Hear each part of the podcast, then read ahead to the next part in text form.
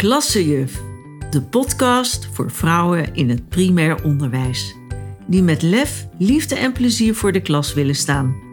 Mijn naam is Karen Wessels en ik ben enorm gedreven om je te helpen je rol in het communicatieproces vanuit een ander perspectief te bekijken. Zodat je op een bewuste en natuurlijke manier je leert te verbinden met je omgeving.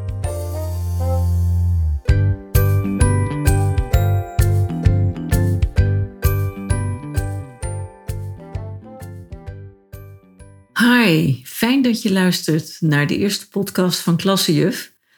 Mijn podcast bedoeld voor vrouwen in het primair onderwijs. Ah, wel spannend hoor, want ik heb hier lange tijd naartoe gewerkt. En hopelijk vind je het de moeite waard om te blijven luisteren, want ik wil jou helpen door verhalen met je te delen en je praktische tips mee te geven om met lef, liefde en plezier voor de klas te staan. Ik zal me even aan je voorstellen. Mijn naam is Karen Wessels en sinds 2020 help ik vrouwen in het primair onderwijs om verbindend te leren communiceren. Al in 2010 ben ik gestart met mijn coachingspraktijk.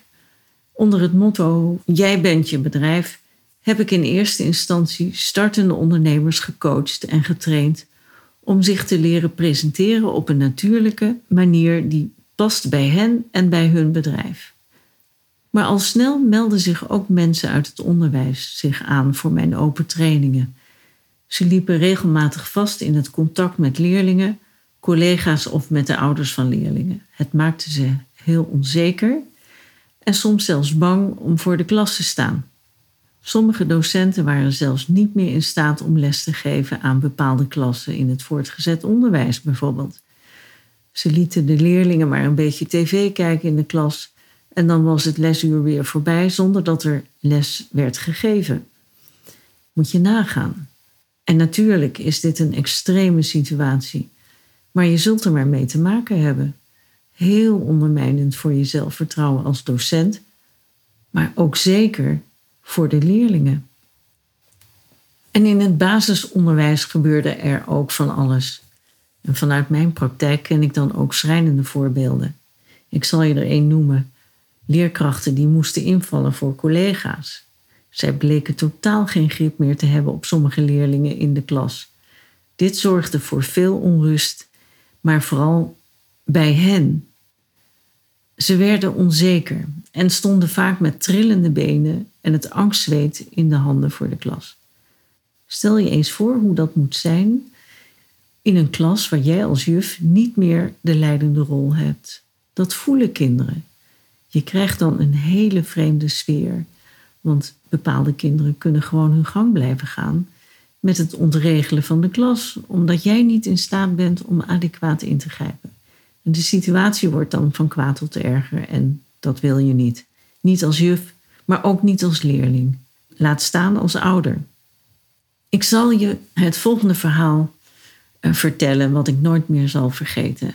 Er was één juf die mij na een intensief coachingstraject vertelde dat ze weer moest invallen in een bekende lastige klas. En ze had daar al heel veel mee te stellen gehad. En uiteindelijk was dit voor haar de aanleiding geweest om mijn hulp in te roepen. En ze zei: Ik kwam de school binnen en de leerling, waar ik zoveel moeite en problemen mee heb gehad, kwam naar me toe gerend en begon enthousiast over zijn fijne weekend te vertellen dat hij kampioen was geworden met zijn voetbalteam en dat hij gescoord had. Dit had ik nooit durven dromen. En eigenlijk is het contact tussen ons vanaf dat moment goed blijven gaan. En er was nog wat opvallends wat ze mij vertelde. Namelijk dat haar eigen kinderen, die al groot waren, veel aanhankelijker waren geworden. Ze deden vaker weer leuke dingen met elkaar en ze knuffelden. En dat was heel lang geleden. Je zult misschien denken: wat kan ik met dit verhaal? Nou, ik schets je hiermee wat het effect kan zijn wanneer je mijn coaching volgt. Iemand noemde het laatst. Je hebt een verzachtend effect op mensen. En dat is wat ik beoog met mijn coaching. Meer bewustzijn over jezelf, over je uitstraling, je energie, je impact op je omgeving. Kortom, jouw rol in het communicatieproces. En daarom vind ik dit nu zo ontzettend belangrijk. Ik zal je iets vertellen over mijn eigen schoolervaringen. Natuurlijk, het was een andere tijd, maar het illustreert wel welke impact dit heeft gehad op mij en hoe het een rode draad is gebleven in mijn leven.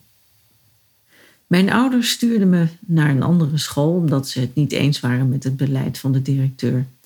En in hun ogen ging ik nu naar een betere school die bekend stond om zijn goede resultaten, maar ook om zijn strenge regime. Ik zat in groep 7 en had het erg naar mijn zin, dus dit was voor mij wel een harde overgang. Ik voelde me weggehaald tussen mijn vriendinnetjes en uit mijn vertrouwde omgeving weggerukt. Vooraf maakte ik nog even kennis met de nieuwe meester en hij vertelde dat hij militair was geweest. Ik vond hem er ook indrukwekkend uitzien. En hij maakte ja, wel een, een aardige indruk. Maar al snel ontpopte hij zich als een bullebak. Hij tolereerde geen gepraat in de klas, laat staan een weerwoord. Je mocht alleen maar luisteren en met je armen over elkaar zitten op de stoel. En daar moest ik heel erg aan wennen. En wat er gebeurd is, weet ik niet meer. Maar op een gegeven moment rende hij naar me toe, greep me bij mijn arm en schreeuwde in mijn oor dat ik de klas uit moest. Dit voorval heeft een diepe indruk op mij gemaakt. Zelfs zodanig dat ik me dat moment nog zo voor de geest kan halen. Alleen al hierdoor ging ik me meer en meer stilhouden, bang voor zijn gebulder, geknijp en slechte adem. Ik hield mijn mond dicht en kroop volledig in mijn schulp om niet meer te hoeven opvallen. Het heeft veel gevolgen voor me gehad. Ik werd een heel bang en onzeker meisje. Bang voor de meester, bang om het verkeerde te zeggen of te doen. En dit heeft grote gevolgen gehad voor de rest van mijn schoolcarrière. Ik ontwikkelde faalangst, waar ik in het voortgezet onderwijs keihard tegenaan liep, met grote gevolgen, zoals schooluitval, zitten blijven en daardoor nog een keer naar een andere school. Ik kan niet anders zeggen dan dat ik weinig warme herinneringen heb aan mijn schooltijd. Net als mijn eigen kinderen 30 jaar later. Er bleek nog niet veel veranderd. Ook zij hebben te maken gehad met leerkrachten die in mijn ogen niet adequaat handelden. Niet zozeer bewust, maar dat maakt het juist nog schrijnender.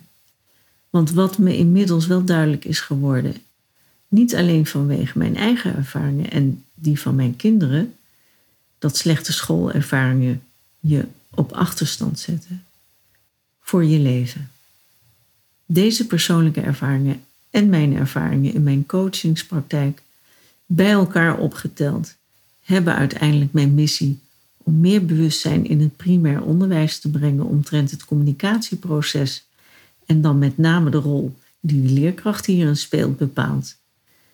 Misschien denk je nu, ja, maar dat doe ik anders. Want ik heb nooit problemen en ik heb goed contact met mijn leerlingen, hun ouders en mijn collega's. En dat is natuurlijk super fijn.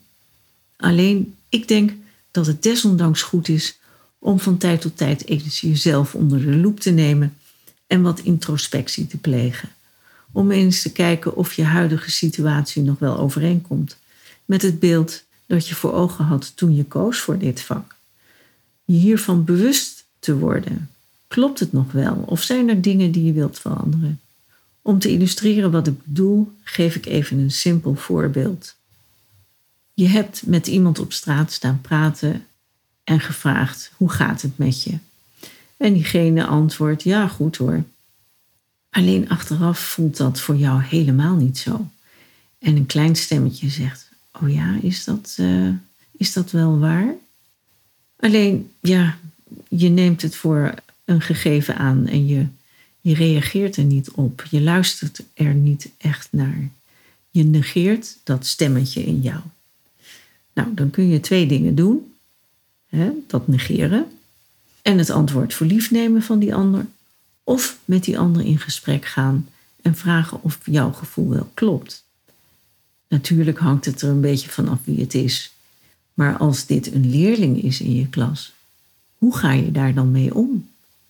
Neem je het antwoord dan ook voor lief en negeer je jouw kleine stemmetje?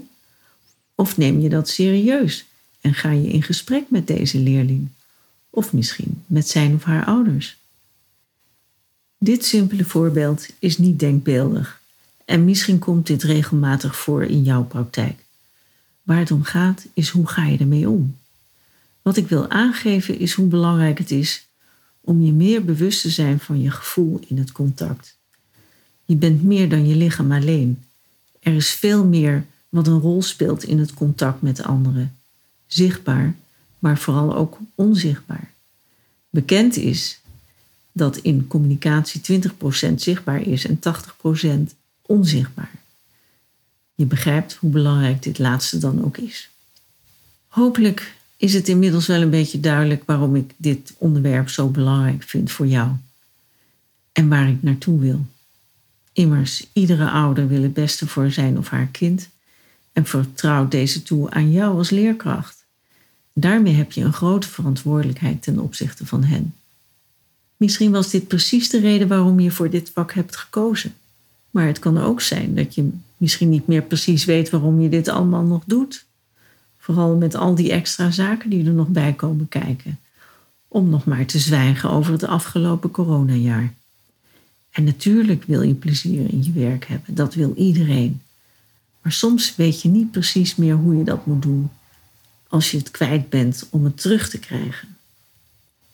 In de ideale wereld is natuurlijk de juffrouw die lekker in haar vel zit, in balans is, plezier heeft in haar werk en gek is op de kinderen in haar klas. En waarom zou jij dat niet mogen voelen? Of er op zijn minst niet naar mogen streven? Deze podcast heb ik in het leven geroepen om met jou over dit soort zaken in gesprek te gaan en je praktische tips te geven die je direct kunt toepassen. Daarom geef ik je vandaag de tip mee om een eerste stap te zetten naar meer bewustzijn over jezelf, jouw rol in het communicatieproces en de impact die je hebt op je omgeving. En dat begint met het goed in contact staan met jezelf. Dus mijn tip voor jou vandaag is: neem eens rustig de tijd om stil te staan bij je gevoel. Hoe voel je je op dit moment? Haal bewust een paar keer diepe adem en word je bewust van je lichaam. Voel je lichaam. Ik zeg altijd: je lichaam is je dashboard, waar zich alle metertjes op bevinden en die iets zeggen over jouw staat van zijn. Gaat er ergens een lampje branden? Oftewel, voel je ergens pijn of een andere sensatie? Nou, geef die plek je volle aandacht. Ga er met je volle aandacht en energie naartoe. Net zo lang totdat je de pijn voelt verdwijnen. Of tenminste voelt verminderen. En dit hoeft niet lang te duren. Je kunt dit thuis doen of op je werk.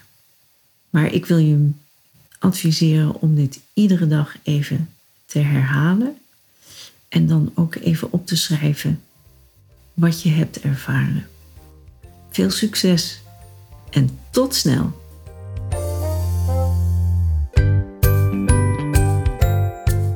Dank voor je aandacht.